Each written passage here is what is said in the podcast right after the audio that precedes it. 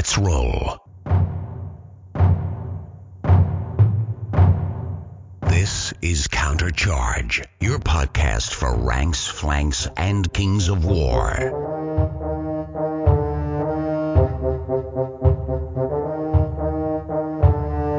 Join your hosts as they delve into the world of Pannithor and bring you worldwide coverage of all things Kings of War. Welcome to Countercharge. I'm Crazy Bobby.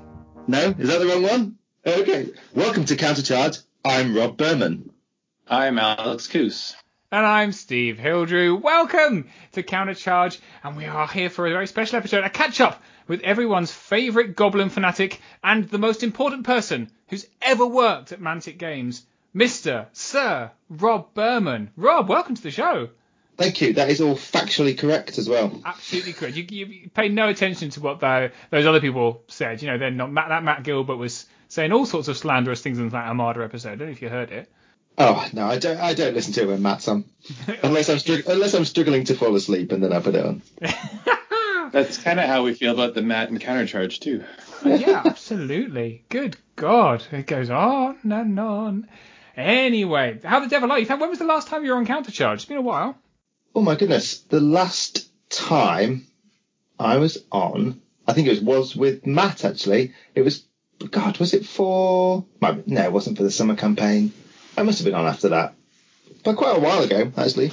And they never let me talk to anyone, that's why. Yeah, well, you talk to every other bloody podcast. I know. Well, it's because normally I've been, it's because, you know, I'm I'm shunted to the world of Dead Zone and Dreadball now. That's what it is, yeah. They don't let me deal with the important things. The, the only game that counts, uh, Dead Zone, as uh, uh, Ian Davis has told me. Hashtag Dead Zone is life. Well, something like that. I don't know. He's just got some nonsense catchphrase. He's trying to make it catch on. I don't think it ever will. anyway, so uh, as is traditional with an episode of Countercharge, we start with a little uh, hobby catch up. So, Rob, what what have you been what have you been up to? And very importantly, if you're listening, please take a shot every time Rob says the word goblins. Continue. So I've actually been not painting any goblins this week. I've been finishing some Dead Zone stuff, but but I will say that I have got two hordes of spitters, uh, so goblins again, uh, that I do need to finish off because um, I, I don't feel like I've painted quite enough goblins over the past few months. I think somewhere around 200 goblins this year I've painted. Is that all? That feels very amateur hour. Yeah, I, I mean, you, there, there's there's a rookie numbers, so that's and that's all the new ones as well, pretty much. Well, actually, no, and some flea bags as well. So I wouldn't mind doing another. I really enjoyed doing the regiment of flea bags and mixing in some of the uh, the new like arms and the heads from the from the new hard plastics, which they, and they adds a lot of character to them. So I think probably that's what I'll end up doing next, maybe amongst many other things, probably. Ooh, scraping the mould lines off them teeth. That's not an enjoyable experience. But as the models, they're lovely. Is that their flea bags? Mm. Yeah, I think actually, I think a good tip actually. Okay, I'm ready for this tip. Although I have made all my flea bags, but carry on. For some of the PVCs, what I tend to do, rather than scrape them off, if you get like a wire brush, and sometimes if you, it sounds a bit odd, but if you kind of rub the wire brush quite quickly over them, it takes off some of the mold lines rather than kind of having to scrape them. I found that is often more effective. Oh, little hobby Hmm. tip. Yeah, That would kind of help with the, the teeth and fur ones as well, probably. yeah, yeah. It kind of I I, I can't remember who told me. Uh, someone told me that, and I was a bit skeptical. I thought, "What are you talking about? That sounds like nonsense." But actually, it does work. So I've done that with a lot of my Dead Zone ones as well. And I think you have to get the, a certain grade of wire brush. Don't know, just get you know don't get the one from your garden with all the mud on and things like that. You can do them with the fence. Kind of get some hobby wire brushes and, and use those. So obviously I can't be held responsible if it just wipes off all the detail from the miniatures, but the ones that I've had have been good. That's right. So ruin your miniatures and then write to rob.berman at Mantic Games for your free flea bags. Excellent. Yeah, yeah, sure. That, that, that's how it works. Excellent. Have you been uh, doing any Armada painting or anything like that? Or Um, so we're just waiting to get our staff uh, fleets because we'll be doing a bit like we did the road to third edition. The plan is that a few of us will do staff uh, fleets for that one, so we'll be doing uh, road to Armada. And I guess you can't. I bet you won't be able to guess what faction I've gone for for that one. it, well, it, well, I know reliably that there is no Goblin fleet. So I'm guessing orcs. Y- yes, it's the closest. They're, they're like the stupid bigger greenskins, basically. Right, yeah, not as good. I think of them as No. not as good goblins. They're just yeah, there's yeah, fat goblins. Fat goblins. That's trolls, isn't it? Fat goblins is trolls. Stupid goblins is orcs.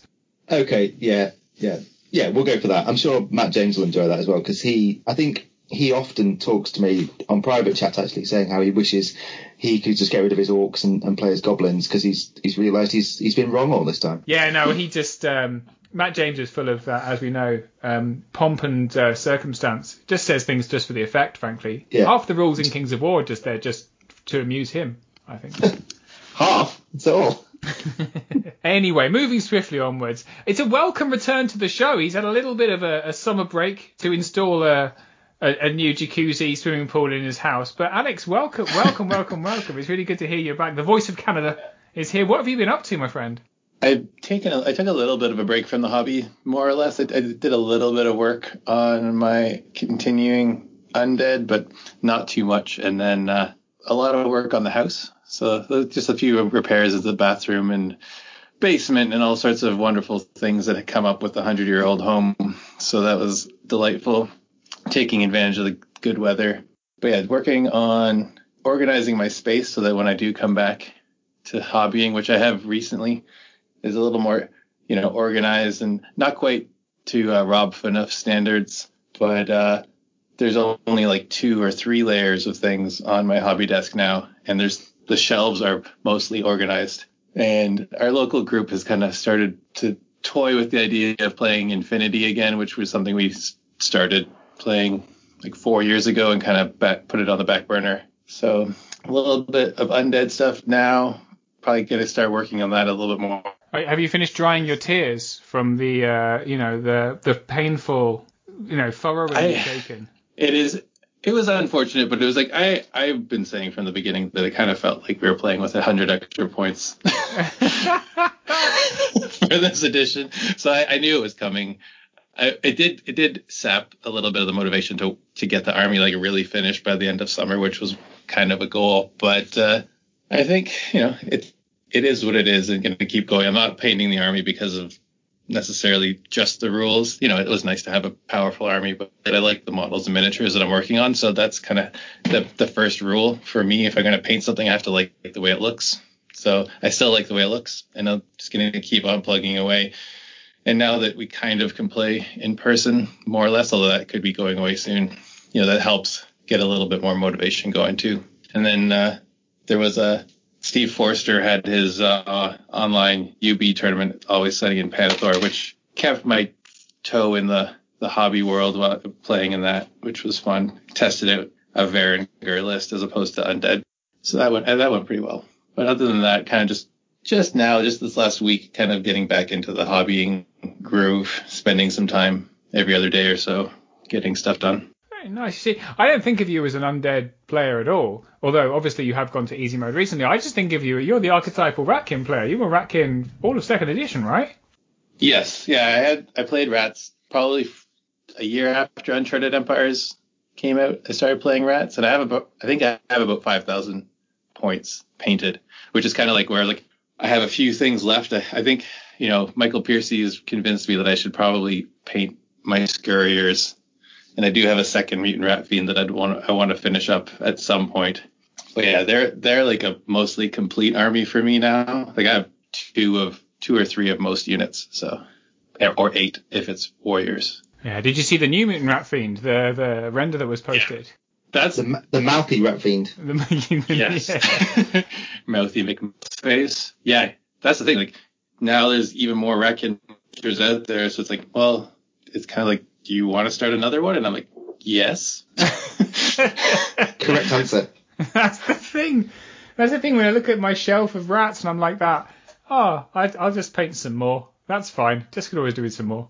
Well, that's the thing. Like at the, I think it was CoK 19 came out, and yeah, the, well, the last one for fourth, and I was like, well, I have like 25, 3,000 points painted. I'll just use what I have. And they're like, no, I'll paint an entirely new rat army for this edition or for this year. and so I think you know a yearly rat army is not a bad goal. Wow. That puts me to shame with my goblins. That's amazing. Exactly. He's obsessive. It's the brown that gets to me, but I've discovered that um, grunt, gr- is it Gore-Grunta Fur? Yeah. The, the con- that's just it's just a dream. It makes rat fur just just not be a worry anymore. I think I have about six shades of Vallejo brown that I just kind of go through. It's just like the gray and brown wave of things. Very good, very good. As for me, um, I've been I'm still in a little bit of a hobby slump. I finished my, my tree herder, which I was uh, I, I I got to a point when it looked horrible, and I was like I don't know what to do with this, so I posted on the the Green Lady forum uh, group on Facebook, and um, I got some very good advice. So he he looks all right now. I finished him, and then I've just been doing some nightmares for uh, for my uh, uh, rats, um, and they're just very I'm finding it very hard going to finish them off. It turns out that the the nightmare models because um, they're covered in tiny, tiny little studs. And I thought, oh, I'll just do some of these studs in silver. And then I realized that each model has about 42 studs on them. And I'm sitting there, my, you know, you're like, you have like a zero zero brush or a zero zero zero brush, your tiny, tiny brush. I have, I haven't got new ones because I wanted to go to a shop because you know if you order them online, you never know if you get one that's duff. Like with a, Yep. but, so you have to kind of go and get one. But there's no shops near me really. The nearest one's like 40, 50 minutes away. So I have managed to get a new fine brush. So I'm trying to do it with this knackered old brush, and it's all a bit wearing. So I've, instead of that, I've been. Um, my daughter's gone to university, and so we've um, reorganised all the room. As soon as she's left the house, my my my son, my middle son, has claimed her room, so we've chucked her into the spare room, and I've claimed his room as my office, which I'm sitting in now. So I've been uh, redeveloping the office that I'm sitting in now. I've you know I've built a desk, feel very manly, which is very alien to anyone that knows me because I'm the least manly human alive. Was it flat pack? No, no, it's not. So I, Wow. he he had um he had like a cabin bed, right? But he's he's he's 14 this week, and so he's like I'm too grown up for a cabin bed now. So I dismantled the cabin bed and I I carved it up and I've turned it into a desk. Huh? That's impressive. Yeah, yeah. I, I think so too. And then um, so that's got all my stuff on it, and then I I bought some shelves to put all my armies on because it's nice to have my armies next to me. And then I the the shelves that I bought are hysterically too small for the amount of miniatures that I've got. So I bought like no, they weren't like cheap. I went to Argos. Um, you know, to get some proper shit. Argos is like a catalogue shop. I don't know if you've got it in Canada. Other catalogue shops are available. Mm, probably. Is it that's like a is that like a I guess like a department store kind of thing or It's literally or like IKEA? It, just has like a terminal and then a counter. That's all it has. It's like the internet before the internet. Okay, yeah, we had used to have like the department stores used to have things like that in small towns, like where I grew up, where you just have like a counter with like, and they would ship Yeah. stuff to the counter and you'd So pick it instead up. of a computer, you use a catalogue, or Yes. internet, use- and so Yeah. you'd go and look at the Oh. catalogue, press the Yeah, so number it's in. like going and then- back to the 80s. That's right, yeah, and we're still there. That's Yes. the that's the peak of our shopping experience in the UK. So I, I bought some anyway, but they've got like four shelves, they're decent sized shelves, and I started to fill them up. And I realised about three quarters of the way through there was, you know, I hadn't even got a quarter of my armies on them, and I realised I have too many miniatures.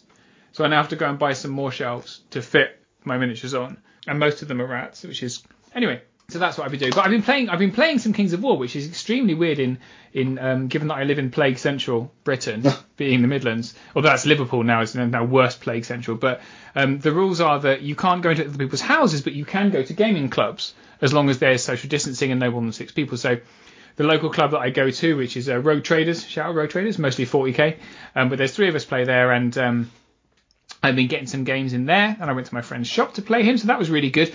And I got invited by Ian Davis uh, of the now deceased Frantic Gamers, because Ben killed it.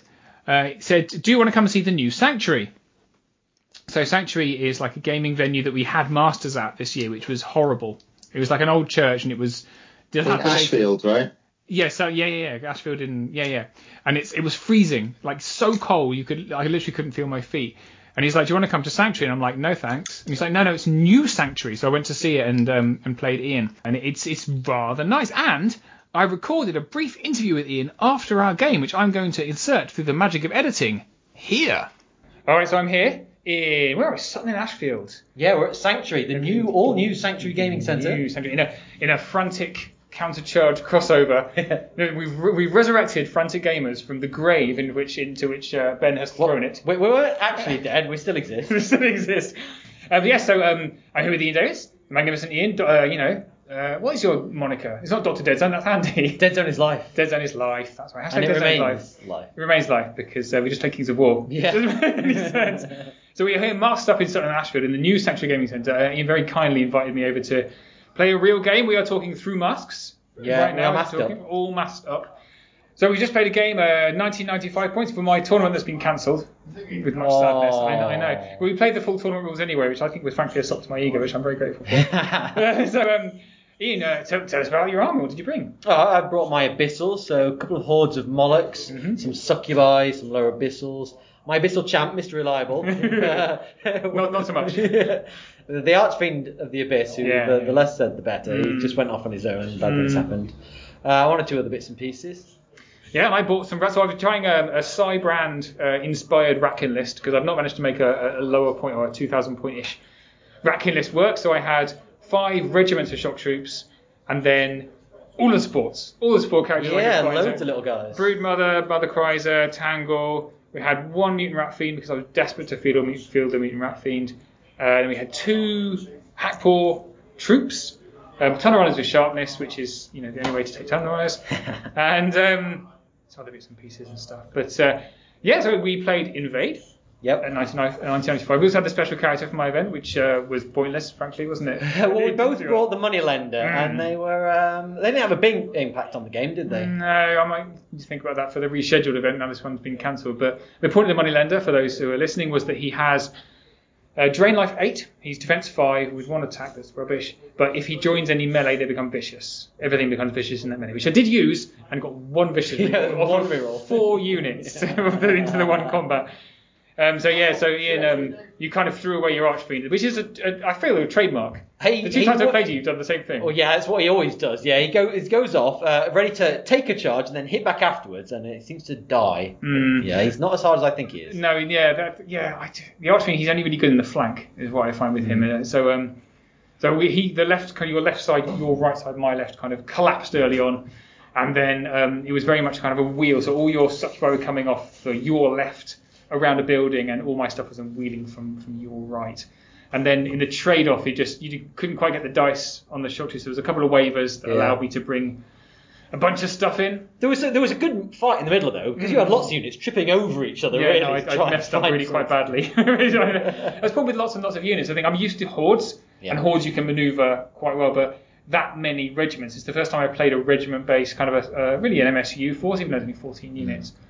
On on uh, for a rats kind of force, but I think it worked kind of worked okay. I managed to get Chaffra I wanted in. I was mainly worried you had um, what are they called, not the flame bearers, the uh, tortured souls Yeah.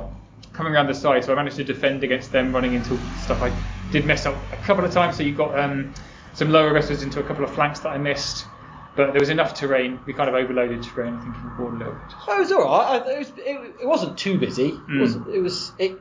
It meant there was a lot of hindrance Yeah. in that middle there. Yeah, yeah. So, so for people, for frantic gamers, fans, uh, which I am one. Sorry, the podcast is on hiatus while Ben goes off and beats a big shot in the city. Yeah, we'll call it that. but, uh, so what, have- what have you been up to um, in terms of Oh, well, gaming? Well, Over uh, lockdown and all that kind of stuff. my club in Nottingham has uh, been, been gaming for about a month and a half now, Right, mhm. so I've been doing all sorts of bits. I mean, we do mostly board gaming, Mm. but I've been playing uh, lots of Legion. Cool. I've been up to Sanctuary uh, about a month ago as well, yeah. Um, and they're going to start running regular tournaments for Legion. So That's I'm, really I'm really enjoying building my droid army. They're looking looking pretty nice. I'm, I'm pretty proud of them. Playing a bit of Bolt Action. We're, we're doing some historical gaming at the club as well. A little Bo- uh, Blood Red Skies. That's the airplane game you told me about before. I've yeah, playing game. before. Yeah, Yeah, it's pretty nice. cool. Dogfighting. Yeah, it's really fun. Yeah. Um, and besides that, lot, lots and lots of board games. So Undaunted Normandy has been uh, a new one that we've been playing. Really enjoyed that. Um, I've just picked up Cairn, which uh, board game fans. Oh, really? Because uh, Shut Up and Sit Down just did a big review of that, so it's been sold out everywhere for the last two months. No, okay. everyone wanted to buy it. My copy's only the just buying arrived. power of a real podcast. Yeah, yeah.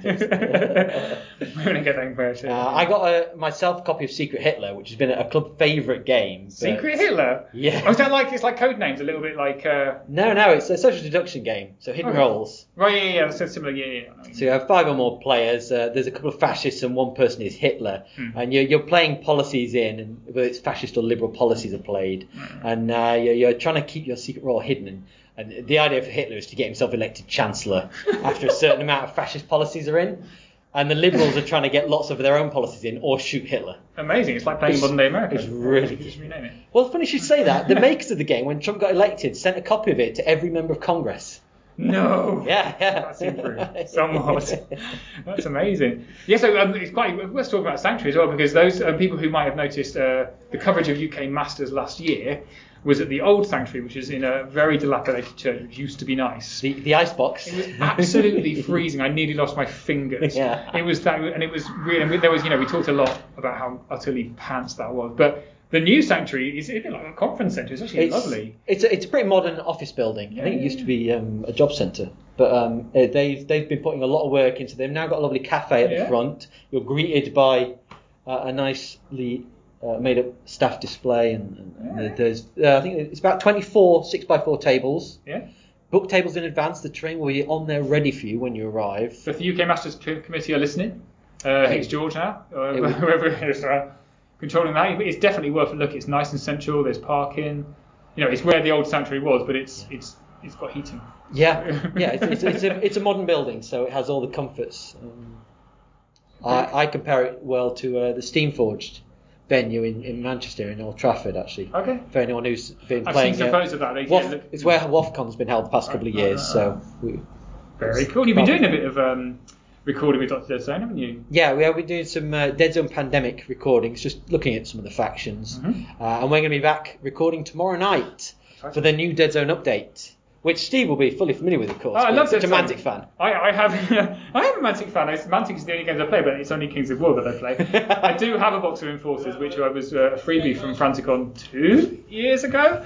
Sure. That I've never painted. So, um, but I will get round to it when I finish painting something at some point, I'm sure. And uh, you've promised to show me the game, beat me in the game since I've beaten you now. I would love to beat you.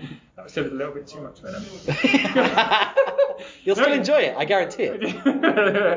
Look, this is you just like this is how the game works. You've lost. I, mean, like, I just have to believe you because I don't know. Cool. No, yeah, I really appreciate the game, and uh, I knew it's, it's getting hideously late. I'm Yep. try to play, but I really appreciate the time, Okay, and I will see you again soon. nice to see you, Steve. Thank you. Take care. Oh, I love that interview, Steve. That was great.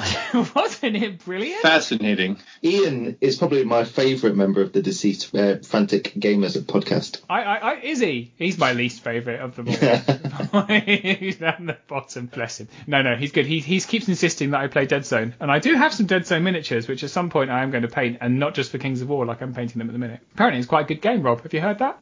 Uh, well, I've heard it's got the the best person in charge of the rules committee and in charge of future development of Dead Zone. Well, uh, Martin, or anyway, moving swiftly onwards. It's, it's been a very busy time at Mantic, despite the fact you're not allowed to touch people or go near anyone. So tell us, what is going on? That, that's just me personally. After that incident, That's the restraining order. yeah, yeah, that's why we couldn't have any open days anymore. So, oh dear, it's going well. What's uh, so what, what's going on behind the fabled golden doors at Mantic's towering HQ? Tell us what's on your what's on your docket, as Jeremy Duval would say. Wow. So yeah, so we obviously like I say we we've been busy. I mean, a lot of us have been working from home a lot this year, so that's been odd. But we have been going into the office for like regular big meetings and things. And obviously, as you know, we've had quite a lot going on. We've we've recently announced Armada, which you had Matt Gilbert on the other week to talk about, and that's kind of ongoing. So I'm still writing all the blogs and stuff for that. And then from Kings of War wise, the most recent thing is we've just today actually, as we're talking, Halpi's Rift has started shipping, along with the new two-player set featuring the goblins and the Ratkin. Uh, and then the rest of the Goblin releases are later this month. So that's kind of what we've been on in the kind of immediate term. And then we're kind of constantly in the background planning lots of wonderful secret things for Kings of War. And hopefully a bit like we did the uh, the virtual open day earlier this year in May, we're hopefully going to have a virtual open day in November this time when we'll have some more kind of uh, reveals for what's coming up for Kings of War in 2021 which will hopefully be better than 2022, 2020 rather, not 20. God, I'm already skipping ahead to 2022. You, it was a terrible year. We don't want to be there. I've written off 2021 already, so let's hope for 2022. So let's start with Halpi's Rift. How's it been from your side? So you know, obviously the book, as he's told us, kind of pretty endlessly, has had heavy input from Matt James. It's it's his baby. uh, and the rules committee. But there's there's a huge amount of fluff in the book, right? Um, you know, being put into it. So what's been what's been your part of that input, Rob? Yes, so I, I guess fluff wise, so I, I was involved with some of the. I started to get involved with some of the fluff for Kings of War back for Edge of the Abyss, uh, which was that campaign, but we did a while back now. Uh, and then since then, kind of, I'll often chat with Matt Gilbert about where. Well, obviously Matt Gilbert's got a kind of grand plan for where he thinks uh, the Kings of War universe is going, but we we kind of one of Ronnie's things is that we want it to be like a living world where stuff changes. So it's not always as kind of in this, you know, two minutes to midnight or whatever. You know, there is always like a change. So races will rise and fall and they'll become more powerful. So uh, myself and Matt often have chats about that, about what's going to happen in the world.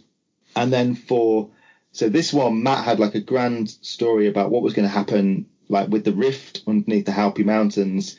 So obviously that was going to erupt and uh, the abyssal dwarfs were going to kind of try and take over and get hold of that.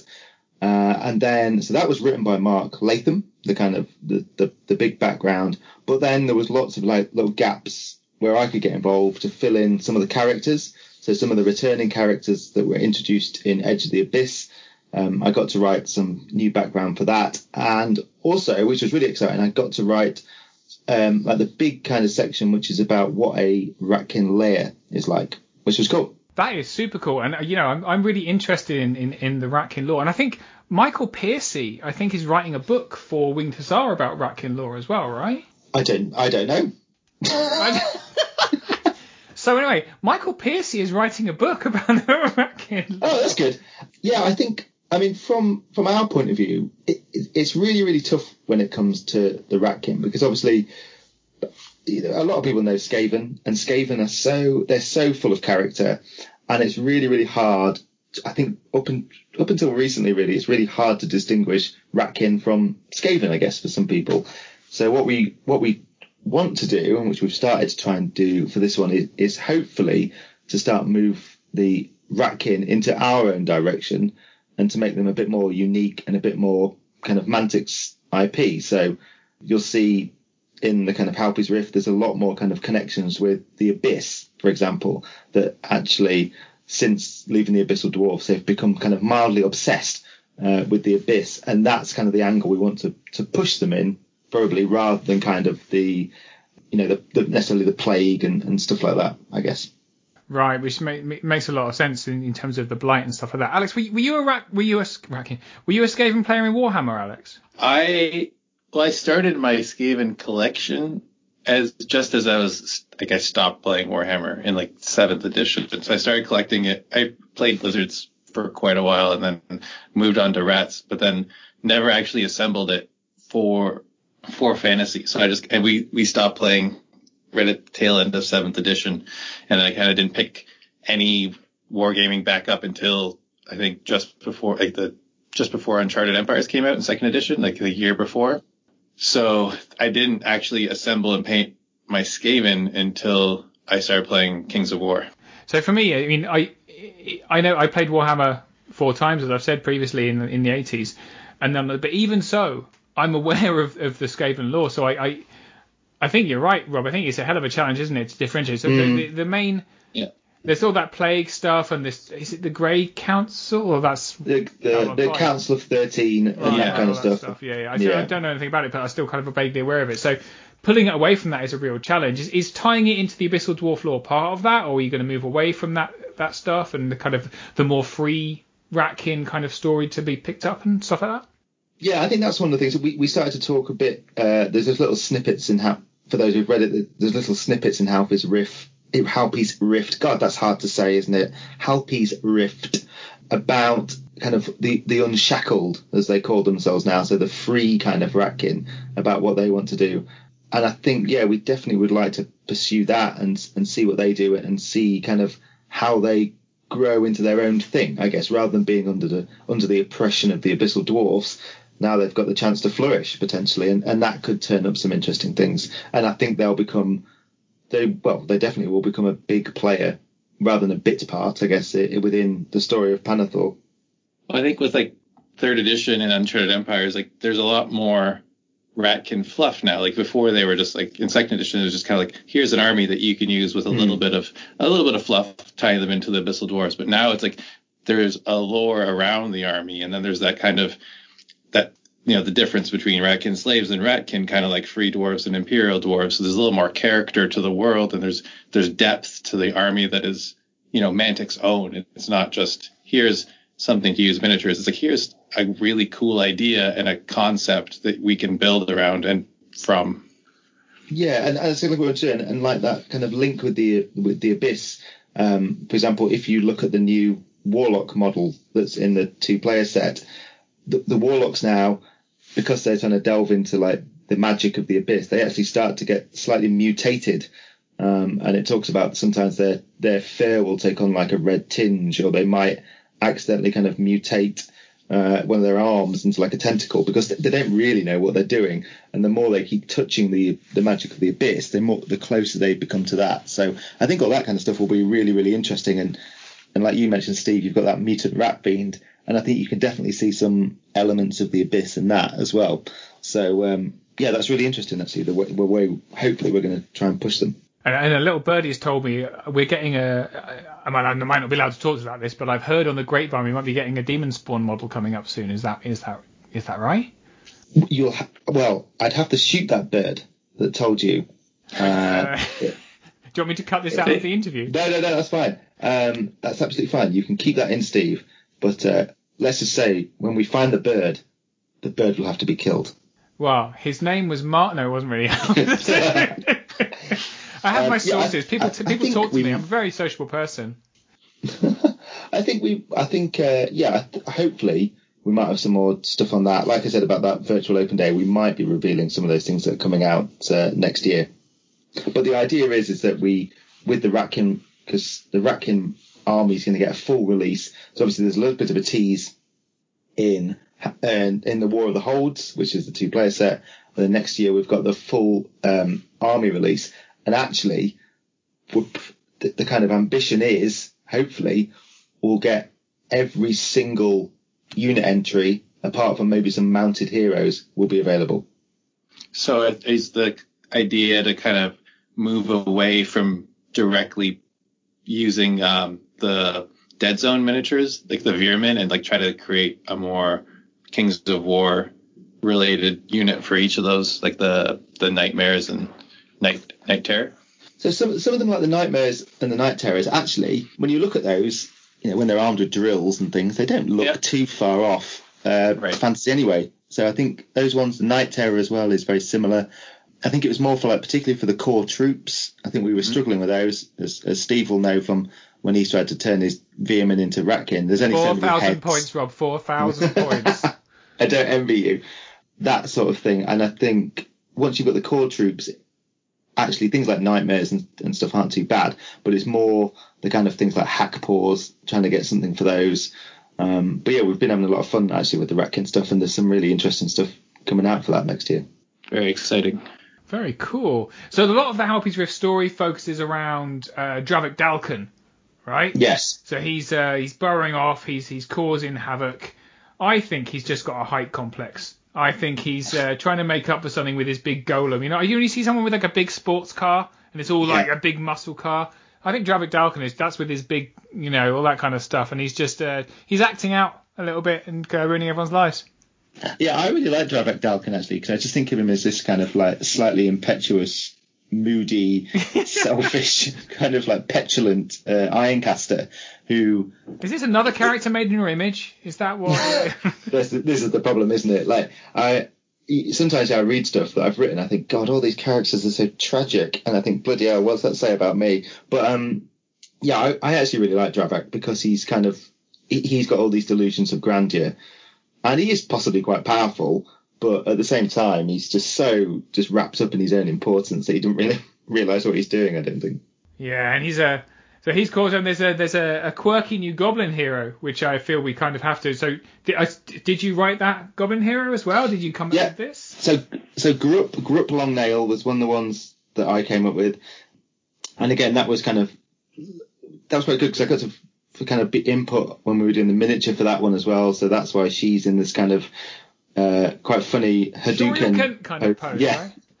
yeah, because we thought that would be the, the original thing is that she doesn't really know what she's doing, so she's just hoping for the best and shoving the, the gauntlets forward.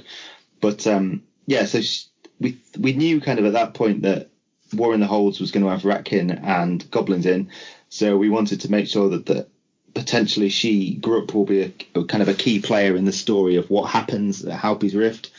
Um, so I won't spoil it too much, but yeah, obviously she finds these gauntlets, which potentially will become quite a key part in what happens, and and kind of we'll see where that goes with the story. So in terms of that story, do will players of the game have the opportunity to input? Because obviously you haven't been able to run the campaign uh, like you would have done with um, yeah, uh, uh, the Abyss campaign. Hmm. Um, in the way that you wanted to. So I assume the original intent was to kind of a similar storyline influencing kind of games across the world kind of thing. Is there any any way we're going to be able to get players involved in how that storyline develops? Yes, hundred percent. So we, we, it won't be this. Obviously, it couldn't have been this year, but I think uh, if if and when the world returns to normal, we'll do something. So ideally, let's say Easter time next year, we can do something. That'd be great. I think you know people will have the book then, and I don't think it really matters necessarily if you have it alongside the book or, or near the book. But um, yeah, I think, and even if you know, if worst comes to the worst, and we and we can only do it on Universal Battle or something like that, I definitely think we'll do it because you know we really want people to feel like they're involved in, in what happens in the story and, and kind of the, the future of Kings of War, I guess. You know, so if you're if you really want the Ratkin to win, then you need to get playing and make sure that they win. But yeah, I think the intention definitely is that people will get involved and, and shape what happens. I was gonna say, I think just having this the living legends like as part of the game and part of the story, it just helps build that the attachment to the, the growing lore and helps just kind of make it a little more engaged with everything, keep keeping everything kind of engaged with itself. You have the game, and then you have all this new these new stories coming, and you can take part in that, which I think is great. Yeah, I, I, agree. I mean, I think it's interesting actually that you sometimes what drives you to do an entire army is that one model and now whether that's a centerpiece one which is like the big monster that you might have or it could be a character and you get so kind of caught up in that character's story you're like well actually i'm going to do a, a, a kind of an army based on that so um, i think some people really liked kind of bannock coalarm the, the kind of free dwarf uh, and he comes back in this one as well and i've seen a few people even make miniatures of how they think bannock and and kragoth will look so and that's been really cool actually to see that because we, we kind of write these things and we're like, oh, I hope people enjoy this. But that's really nice to think that people do enjoy it. And they're like, and also what's interesting is when we get suggestions to Winged Hussar and they're like, oh, we want to carry on the story of this character that you introduced here. And we're like, okay, well, that's fine. You can do a bit with that one. And which has been really good. And it shows that actually, yeah, like you say, these people get attached to characters and want to see what happens to them yeah, the world just keeps continuing to grow and deepen, which is awesome. Yeah, I've been saying that, that kind of what Kings of War lore lacks is it it lacks those um, like big big nasties. You know, the, the mm. ones that kind of the the whole world pivots around because they've been kind of kept out of the books so far, and you just get these snippets in the in the in the rule books, and actually having those larger than life characters, the Nomagoroks of this world, you know, mm. that that people really love, like love um, and want to see more of, I think it is really great, uh, really a step in the right direction. Yeah, I really like the because Nomagorok is back in this one as well, and I really like that relationship that he has. I think that's uh, that's really funny. I, so yeah, some of those will keep coming back, and, and, we'll keep diving into their story as well and see what happens to them. And so we'd be remiss in you know, we're talking about Halpi's Rift, and we focused pretty heavily on the fluff. Obviously, there is a, some small updates to the game in there, which there's been a you know people have noticed. I guess a little bit. But a know, reasonable reaction as usual. Reasonable, the usual Completely. standard positive spirit that Kings of War fanatics takes to any changes to their game. But I have to ask, you know, did you specifically ask for Wraiths to be nerfed solely to upset Tom Annis? And if not, why not? You know, that was the number one goal. I feel so. I feel so. It's important to keep him on his toes. I mean, all the rules changes are based on who we can annoy the most. Absolutely, that's how I that's how I live my life. Frankly, them easy mode players. Anyway, I'm shaking a fist through the internet at you, Steve. you're a Ratkin player at heart. I still think of you. You've just been playing with the undead because you know. Yeah. You're like you flirted away. You've had a, a summer romance. That's what's happened. Yeah. It was fun playing with 2,400 points against everyone's 2,300. That's exactly right. Now you're back on the proper army, the furry army. Yeah. Get back in there, and not furry, that kind of furry. That's odd. that'd, be yeah. that'd be an interesting. That'd be an interesting army. That one. Everyone knows that's herd you players. you play what you want. That's my that's my other army. Actually, heard is Yeah, anyone playing herd, we know what you're doing. Anyway, moving on. Keith Conroy. So, um, moving on from Halpi's Rift, the two-player starter. Is that out now as well, Rob? Uh, yeah, that came out. To, to, well, it's shipping from today. So as we're talking on the Monday, uh, it's out today, out this week. Well, so tell us, what, what can players expect to find inside? They, they haven't read, you know, seen your endless, endless videos and uh, posts about it. Tell us now, what can people, what can you find inside the new two-player starter set? So this is this is obviously last year we released Shadows in the North, which was uh, Northern Alliance versus Night Stalkers, and that was to kind of commemorate the launch of third edition. Uh, and then what we kind of wanted to do, we wanted to see if actually we can have two alternate kind of starter sets alongside each other. So War in the Holds is based around roughly what's going on in Halpi's Rift, so that's why they're releasing together. And it's about so the story is is obviously the free dwarfs have now been pushed out of the Halpi Mountains by the abyssal dwarfs, which has kind of left this power vacuum, which goblins and ratkin have quite gleefully filled. Uh, and they're all under the mountains, kind of ha- having this battle to see who's going to take over, while obviously the abyssal dwarfs are also fighting as well. So it's, it's, a bit chaotic under there. So that's the kind of storyline that's in this one. So it's yeah, you get hard plastic goblins, hard plastic ratkin, plus some trolls, and two new characters as well, which is uh, Grupp Longnail, which is the the goblin whiz, and then you get Twitch Keenear, which is the warlock in there. Plus a rule book as well, because I guess you need to know the rules at some point. At some point, yeah. So is there a, Yeah. is there a story element to the start? So Do you get a little bit of fluff in that booklet as well? Yeah, you do. So in the in the in the booklet, so Dave Simmons wrote that. So that is kind of based on the stories of both Twitch and Grupp from Halpi's Rift, and then with a little bit of the background about what's been going on in the Halpi Mountains and why these two forces have kind of clashed and, and what's going to happen. Cool. And is there like a starter scenario with it and all that kind of stuff? Yeah, that's right. Yeah, so it's, it's kind of the, the, the two player start, start sets are meant for you know really absolute beginners. So if you've never really played Kings of War, this is a great place to start. So you can kind of get it home, put it on the dining room table, you know, bash the miniatures around, and kind of just learn how to move, how to shoot, how to fight. So there's you know we advise you what units to build. And then from there, you can kind of learn the basics. And then before you know it, you've got a 3,000 point army of goblins and you feel on top of the world. I really like the idea that you guys are having two concurrent starter sets because, like, you know, it's kind of a nice gives you the option. Like, you get the the rule book and then two armies that you can play with your friends. Now you can have something if, you want to do Northern Alliance or Night Stalkers or Goblins and Rats. Like, there's a there's something for everyone, which I think is a really good way to do it. Yeah, and it's quite unusual actually to have two evil armies as well. Now, I personally, I always feel that the goblins aren't really evil; they're a bit more misunderstood. I like to think of them as more neutral. But yeah, I think then that's that's been interesting as well. So it's quite. I think people really like the bad guys in some ways. Uh, so that's been good. But yeah, well, I think if you know if this does well, then you know who knows, we might do more two player sets in the future with different armies in as well. Yeah, I've just been thinking, Rob. In terms of like the Halpi's Rift campaign and next Easter and stuff, and the new goblins, new ratkin. If only there was two players who lived mm, about an hour and a half away from each other, uh, come Easter next year, who had massive goblin and ratkin all mantic armies. Imagine, imagine that. Imagine, Imagine. imagine, imagine what those handsome fellows would be like on camera, and how amusing, how witty they would be, and how little they would know the rules. hey, hey, hey! Speak for, speak for yourself, there, mate. You know, I qualified for masters. You know, I didn't play, but uh, Okay, how little one of them would certainly know the rules.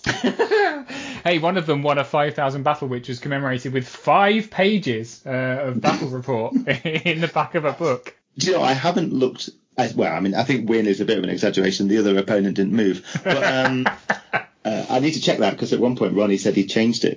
It To was say he outcome. I haven't read it. I've just uh, know the page count. I'm just uh, enjoying the fact that there's two pages, two pages of rule changes, five pages of battle report. I think that's the appropriate balance, isn't it?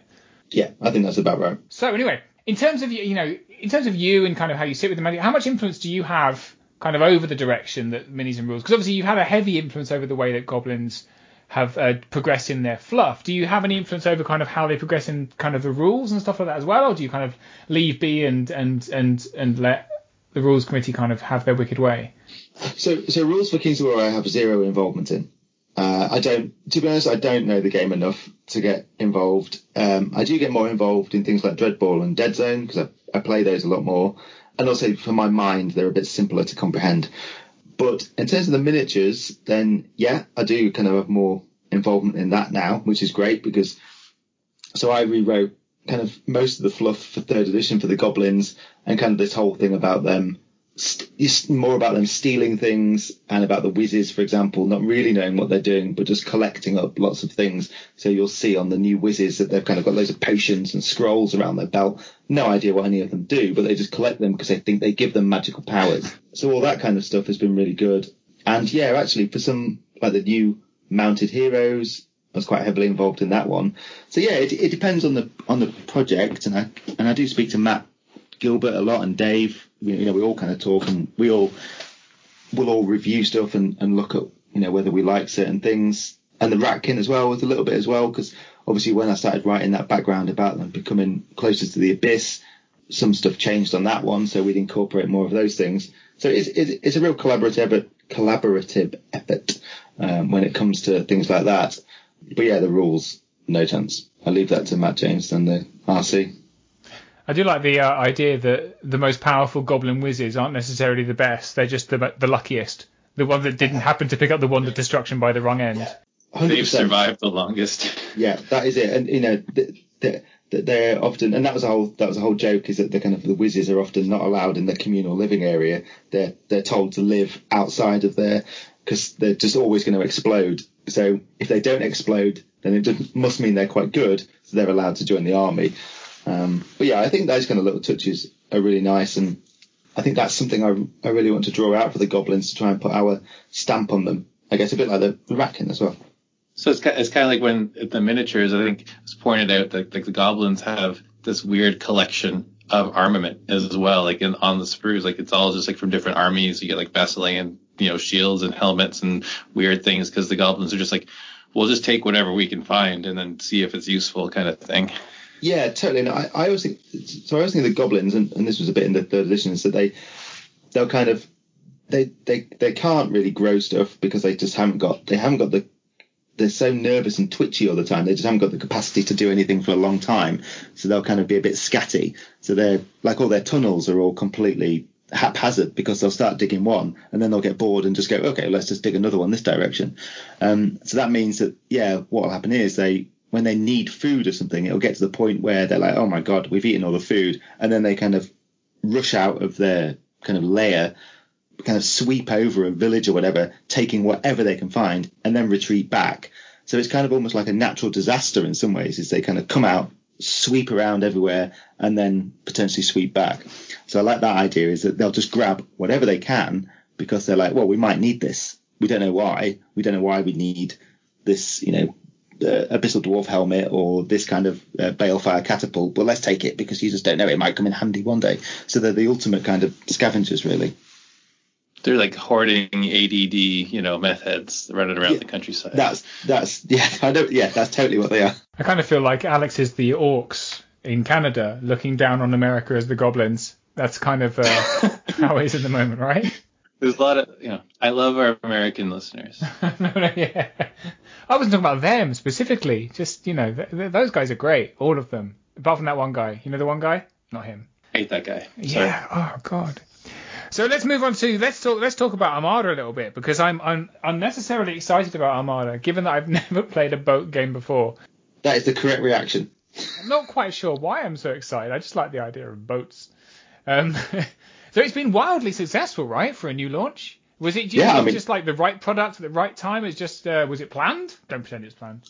I know. I think. I think. I think you are right. It was kind of. It, it was kind of. Obviously, we look and, and we talk about. We started talking about Armada last year, and we were looking at what we wanted to do as our kind of to anniversary third edition, and it was like, well, where do we think there's a potential gap in the market? Which sounds really boring and businessy, but um, it was like, well, actually, the, you know, there hasn't been a fantasy boat game for a while. So we started, we obviously started working on it, nervously expecting someone else to do one as we're doing that. But yeah, I just think it's real. It's it's hit a real sweet spot. Um, and yeah, like we, you know, we're almost sold out of the initial allocation of what we can produce, which is great. A bit nervous for the resin team, but I'm sure they'll be fine. Which has been really good. And yeah, the reaction to all the boats and stuff has been fantastic. And and Matt Gilbert's already hard at work on on some more factions as well for the next year. Mm, mm, any, any hints there about about what, what they're going to be? Uh, I, well, I think I mean I think you can probably guess within the kind of fluff of who's quite good at sailing. I guess So so so. S- sales rhymes with scales. As long as we get lizards, so so fine. You can have some salamanders, but you need Twilight Kin, otherwise I'm gonna have a major tantrum. Literally Corsairs. Come on, guys. Well, we'll see. They're too busy. They're too busy being emo elves to uh, build boats. the el- elves do have, you know, sea guard, so they may they might have boats. I should think they do. They're called Sea Guard. Come on, what are they doing Yeah. with their lives? They just They guard just- the coast. They're, they guard they're the on sea. they're They on the shore with bows and spears. I actually read the fluff of Twilight Kin. Most of the fluff of Twilight Kin is talking about how they're always off sailing, so they can't do any fighting. That's why they have Night Stalkers. Anyway, so uh, how how are you spending your newfound wealth? I assume your clothes are now stitched, you know, from five and ten pound notes. Well, I mean, obviously it all just goes straight into Ronnie's retirement fund. Right, of course. Yeah, he he needs another garage. Yeah, I'm just, you know, in my cupboard under the stairs as normal. Will Master feed me today? Feed me pins. It's very goblin-esque of you. you know. Speaking of which, Matt Gilbert said outright there won't be a goblin fleet because they're too busy building boats for the orcs. How can we correct, you know, this grotesque injustice? That's a lie. oh, is it? Actually, it's not the orc fleet. I mean, we all secretly know this is the goblin fleet. The orcs don't know what they're doing. They're they're too busy shouting and drinking rum to know what's going on. It's really, I mean, really, the goblins are the people, the puppet, the puppeteers, uh, and the the orcs just because they shout loud to get all the glory. And realistically, if you're going to have a, a fleet focused on boarding other ships, you don't want to be the ones boarding the other ships, right? The orcs can do that. You'll just sail Yeah. the ships for them, right? Yeah, they're basically the slaves. You're just sending them off. You go I love it. I, there, there was some early concepts, and I think Rob Jenks might have. Sh- I don't know if he shared this one, but there were some like more crazy goblin designs when we did it, which was just like they'd been designed by the Bangits. They were just basically a huge rocket strapped to the back of a boat, uh, which I thought was really funny. I would have one that would do I'd like that, to but see. That would be amazing. yeah, If it actually gets to you, it just does the most damage ever. They can only go straight forward. yeah, but they can go really fast. Ah, I'd do that. And I've been, I've been trying to think of a joke as hard as I can about rats and sinking ships. Bec- Rats, surely there's a ratkin fleet in here somewhere. How can we make this happen immediately? I, think a Ratkin fleet would be really, really cool if you did something a bit like, you know, like uh, Moana when they have the big boat in that. I don't know who sails it, but they have this big kind of ramshackle boat. And I kind of imagine that's kind of what they'd have. They'd have these huge ramshackle kind of, almost like siege towers kind of sailing along, something like that. I think that'd be cool. Uh, all powered by kind of rats and wheels as they kind of, instead of, uh, you know, steam powered, rat Rat- powered. rat- powered every boat. boat has rats on it already. So every every fleet is a ratkin. Don't say that because then they won't make one. That's fair. A, a giant ratkin fleet. I do I do like the idea of the the rat powered steamship wheels. That'd Yeah. be amazing. No, because you could have like mutant rat beans in the wheels, Yes. like turning around. Oh, Mhm. I hope you're writing notes, Rob. Or you know, just just to send over to the uh, the creative I mean, well- there. Matt won't listen to me. That's what he said. That's weird. Yeah, I know exactly. I know my place. Back in the basement, master. Come back with a good idea.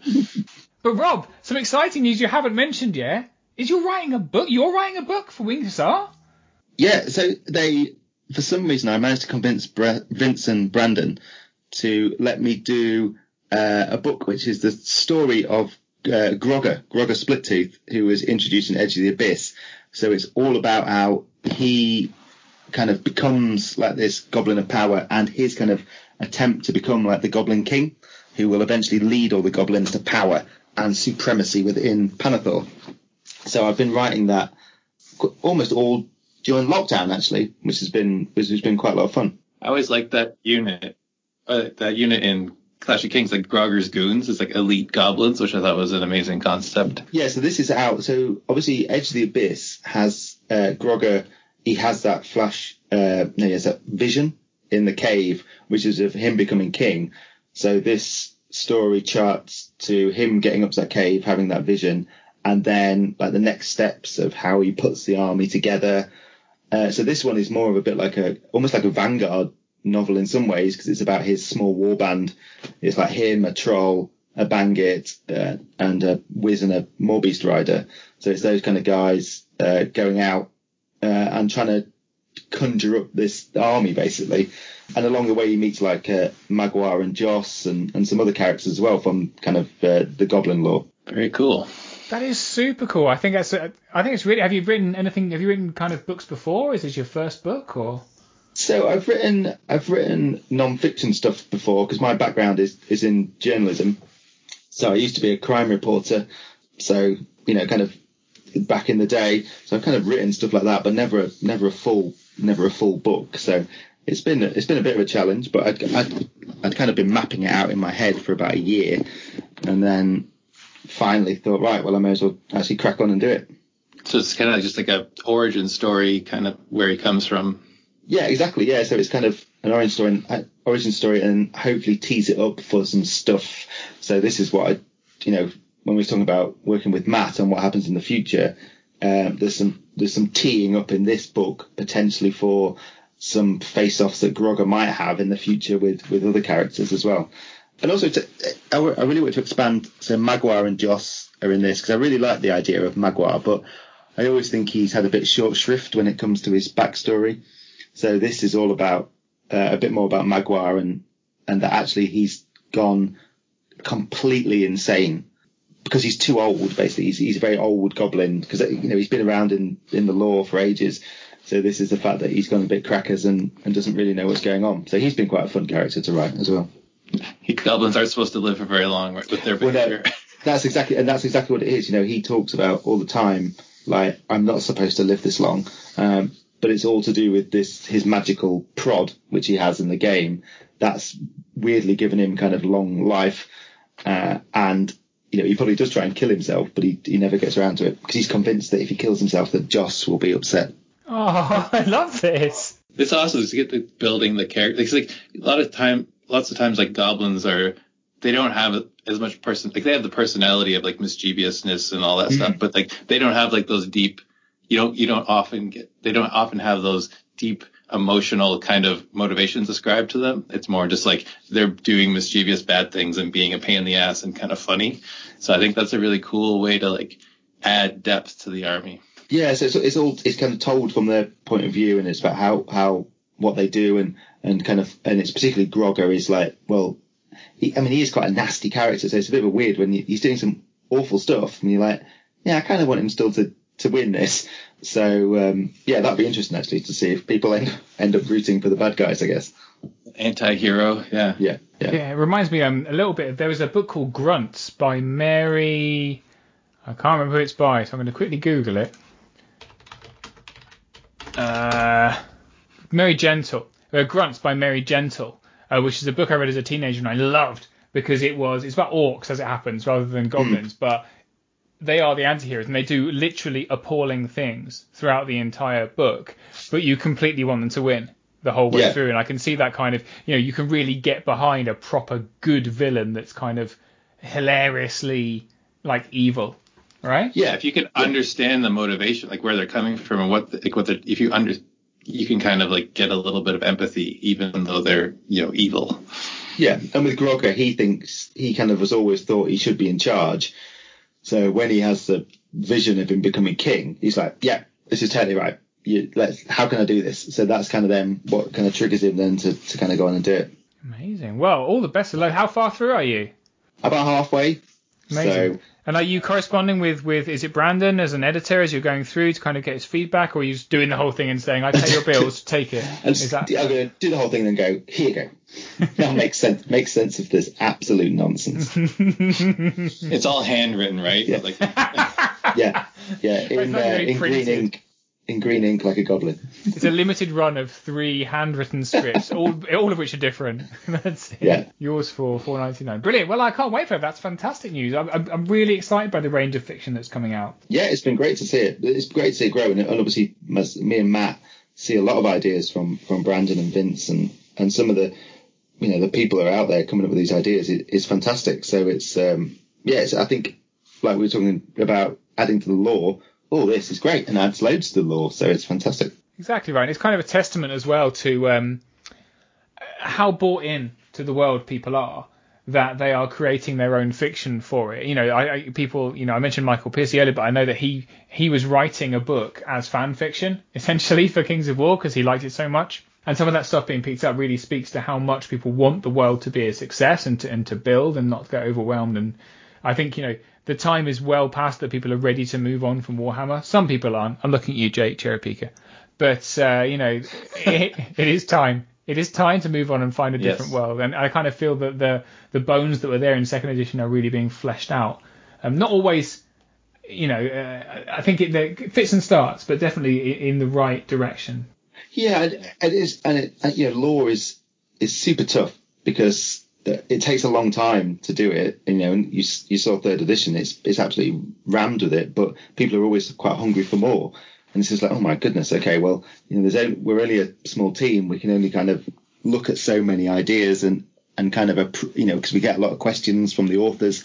You know, it's like, oh, do can dwarfs see in the dark or what is uh, you know how would a goblin speak and it, things like this and it's like oh my goodness okay Let's well, make it up. I don't know. They hit they hit on a four plus. That's all. I know. but it is like stuff like that it's like well how do you how do you transfer what they do in the game to, to the lore and so, some of it's a bit wishy-washy obviously but um, yeah we do, we do get all these questions all the time and uh, and it's like oh my goodness okay well some of it we haven't thought of or obviously Matt Gilbert has he, he kind of has this huge grand plan of everything that goes on so he does know a lot of it sometimes. Uh, but yeah it's, it's it's really interesting t- to see what what has been sparked in the imaginations of people out there. And it, and it, may, it might be a good tie-in next year's uh, for next year's campaign or Clash of Kings to have Grogger make a comeback. Well, that, that I must admit, the idea originally, uh, but it shows how tardy I was at writing, was that the book would have launched alongside the new two-player set, but I, I didn't quite get round to it. I, was, I had quite a busy, quite a busy 2019. So um, yeah, no, it will be kind of next year, and I think, and, hopefully, you know, if we go down, if we go down well, I'd like to. I'd like to continue the story of Grogger and maybe he could come back in, in the rules as well. So, as we uh, wrap up the show, Rob, is there anyone you want to shout out in the American style? Uh, what, like my wife and kids? it's like we had a game show. Thank you, God, for putting me in this place. Uh, yeah, I'd just like to thank my wife Heather for putting up with me. Uh, my children, actually, my eight-year-old beat me at dead zone the other day, so I'm not going to shout out him. But uh, no, I don't think. Just thanks, obviously, for all those Goblin players out there who have realised that they are the best and greatest army there is, and no thanks to Matt James who continues to think that orcs are superior. yeah, and continues to nerf the wing it. I'm hoping a couple more nerfs on the way. It's, uh, very- I think we, after after four more CoK packs, we might get to the point where wingets are balanced, but at this rate, Hey, they've got, they've got a model out. You know, they need to shift that stock. That's what they need to do. Three wingets in every army, right? yeah, At well, least- if, if they haven't sold them all by now, We should do. Oh, we should do like a living legend wingit Yeah. as well. we can have four. so you have four. four you have wingets. mincer units. Why not have winget squadrons, right? So you just have That's a great idea. So you have like when you have Drakons in a horde, or you have a Drakon rider on his own, rather than one Yeah, wing it, you yeah. have like a like a what do they call them? What's the big yeah, what's the big end war engines that you can have one of? Mincer mobs, like mincer Yes. mincer mob. Yeah, wing you it have mobs. Yeah, wing, wing it squadrons and just have it like you know 12 blast d6 shots not hitting on threes. It'd be great. and they can spot up to six models, obviously, because there's six wingets. That's how it works. Mhm. I don't see a they problem with that. Legendary. They, they, they've all Since they're coming Uh, from above, they could just do like a triple attacks. You know, chosen attack once once per game is like dive bomb. So just ru- ram into a unit, get triple attacks from any facing. This, yeah, can I promote you to the RC, Alex? You may Yeah, absolutely. okay. I'm just texting Matt James. Hang on a minute. Don't listen to anything. Right, it's fine. All good. How about yourself, Alex? Any any any shouts to make? Uh, I just want to say, you know, it's I've been away a little bit, but it's always great to be on Countercharge. And shout out to the Ontario Kings of War crew. We've been still been staying as active as possible throughout this lockdown, which is awesome. Keeping everyone tapped into the game with UB tournaments and just general socialization on Facebook and what and Discord. So I think you know our community, you know, locally and you know worldwide, I think is doing a great job staying together through this, which is awesome. So shout out to everyone. Yeah, I guess. definitely. I'd like to specifically shout out anyone who was responding to people whinging on Kings of War fanatics by posting memes because I feel that's the most positive thing to do. And uh, oh, there was a really funny bit where someone was complaining about having to pay for Easy Army, and somebody started a GoFundMe to Wow. to get them uh, Easy Army subscription. Uh, anyway, Well, twenty dollars a year is a steep price to pay. That is that is very sarcastic. I think that might be cyberbullying though. So, uh, but you can't go and be ashamed of yourself. That's all I can say. For the price of a coffee a month, you too can make your own army lists. Damn paywalls. Anyway, uh, that's going to do it for tonight. And until next time, keep countercharging. Thanks for listening, and we'll see you next time on Countercharge. Please let us know what you thought of the show by emailing us at counterchargepodcast at gmail.com, on Twitter at countercharge15, or by commenting on the Countercharge Kings of War podcast Facebook group. If you enjoy the show, you can help others find out about it by leaving positive reviews on iTunes. Until next time, keep countercharging. Music is a composition of Kevin MacLeod and is licensed under Creative Commons.